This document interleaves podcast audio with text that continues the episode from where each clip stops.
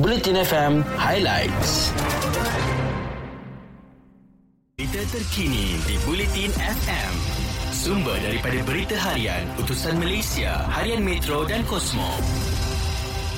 Kes jangkitan COVID-19 di negara ini terus mencatatkan penurunan apabila 8,075 kes baru dilaporkan semalam.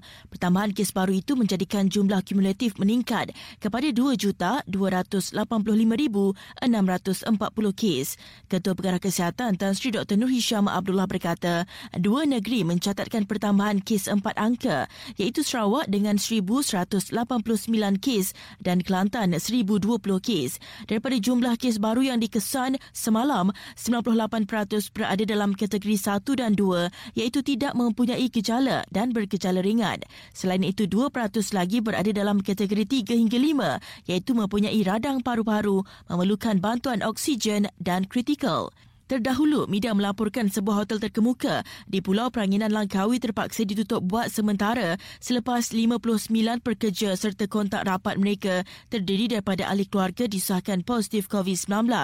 Pengarah Kesihatan Negeri Kedah Dr. Uthman Warijo berkata, penularan wabak itu adalah dalam kluster Dah Teluk Nibong yang dilaporkan pada 1 Oktober lalu. Sementara itu mengulas mengenai projek rintis gelembung pelancongan domestik Langkawi, Dr. Nisham berkata sejak ia dibuka pada 16 September lalu, seramai 34,038 individu disaring di tujuh pintu masuk lapangan terbang dan 6,420 orang melalui feri di Kuala Perlis dan Kuala Kedah. Daripada jumlah berkenaan, sebanyak 149 kes disahkan positif COVID-19 dikesan dan 186 individu lagi adalah kontak rapat kepada 149 kes berkenaan. Seterusnya, Kementerian Pendidikan menetapkan kapasiti 50% sahaja pelajar di sekolah pada satu-satu masa. Ini bagi mengurangkan kesesakan sekaligus menyekat penularan COVID-19 di sekolah. Menteri Kanan Pendidikan Datuk Dr. Razi Jidin berkata, pendekatan baru itu diambil sebagai langkah keselamatan susulan kebimbangan kalangan ibu bapa jika berlaku kesesakan ketika pelajar tiba dan pulang. Tambahnya, keadaan di dalam kelas adalah teratur dan mengikut SOP. Namun pelajar dilihat ramai ketika di luar kelas, pengurangan kapasiti kepada 50% diharap dapat mengawal pergerakan pelajar. Beralih ke perkembangan lain, individu yang tidak boleh divaksin atas faktor perubatan atau mengalami alahan terhadap vaksin COVID-19 tertentu boleh memohon sijil digital khas pengecualian vaksinasi menerusi aplikasi MySejahtera. Menteri Kesihatan Kari Jamaluddin berkata, sijil digital itu akan diperoleh dalam tempoh seminggu jika permohonan lengkap dan mengikut syarat ditetapkan. Katanya permohonan boleh dibuat dengan mengemukakan borang khas slip penilaian kesesuaian menerima vaksin COVID-19 bagi pesakit dengan masalah kesihatan tertentu disahkan oleh pakar perubatan kepada Pusat Kesihatan Daerah Berhampiran. Beliau berkata pakar perubatan merujuk kepada pakar perubatan hospital swasta yang merawat individu terbabit. Pakar perubatan atau pegawai perubatan merawat semasa keadaan pakar perubatan di hospital kerajaan yang pakar atau pakar perubatan keluarga di klinik kerajaan. Berikutnya, perkhidmatan gergasi media sosial iaitu Facebook, Instagram dan WhatsApp dilaporkan menghadapi masalah dan pengguna tidak berupaya untuk menerima suapan baru. Berdasarkan laporan Down Detector menyatakan masalah itu dikesan berlaku pada jam 11.30 minit malam waktu Malaysia untuk ketiga-tiga perkhidmatan berkenaan. Laporan itu juga menyatakan bahawa lebih 40,000 pengguna ketiga-tiga perkhidmatan berkenaan sudah mengemukakan aduan berhubung gangguan terbabit. Berdasarkan perangkaan awal, sebanyak 43% pengguna menghadapi masalah berkenaan dan 27% pengguna tidak dapat menghantar mesej melalui aplikasi berkenaan. Wujud juga laporan menyatakan bahawa ia mungkin berpunca daripada pelayan utama aplikasi berkenaan yang menghadapi gangguan perkhidmatan. Sebelum sukan, lima saksi dipanggil bagi membantu siasatan berhubung kes dera yang membabitkan seorang kanak-kanak autism di sebuah pusat asuhan di Bandar Baru Ampang dekat Kuala Lumpur. Ketua Polis Daerah Ampang Jaya, Assistant Commissioner Muhammad Farouk Ishak berkata, dua saksi selesai dirakam keterangan kemarin manakala tiga lagi sudah dipanggil untuk proses yang sama.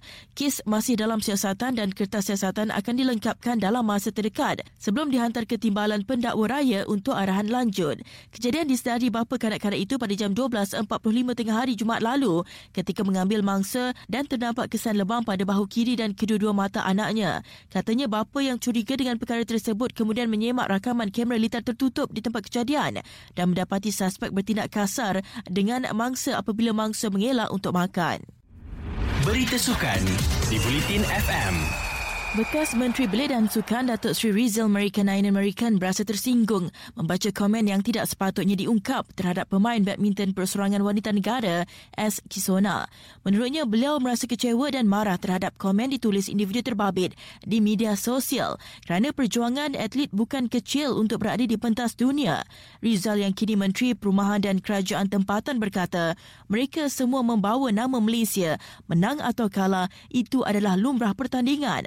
Sebelum ini tular di media sosial naib Ketua Parti Pribumi Bersatu Malaysia, bahagian Pasir Putih, Burhanuddin Cirahim dikecam seluruh rakyat Malaysia selepas membuat komen berbau perkaruman terhadap pemain badminton persoalan wanita negara Kisona.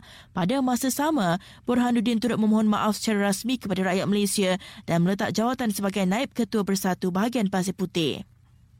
Seterusnya, prestasi kurang memberangsangkan atlet negara dalam Sukan Olimpik Tokyo 2020 baru-baru ini disebabkan mereka kurang mendapat pendedahan menyertai pertandingan antarabangsa susulan penularan COVID-19.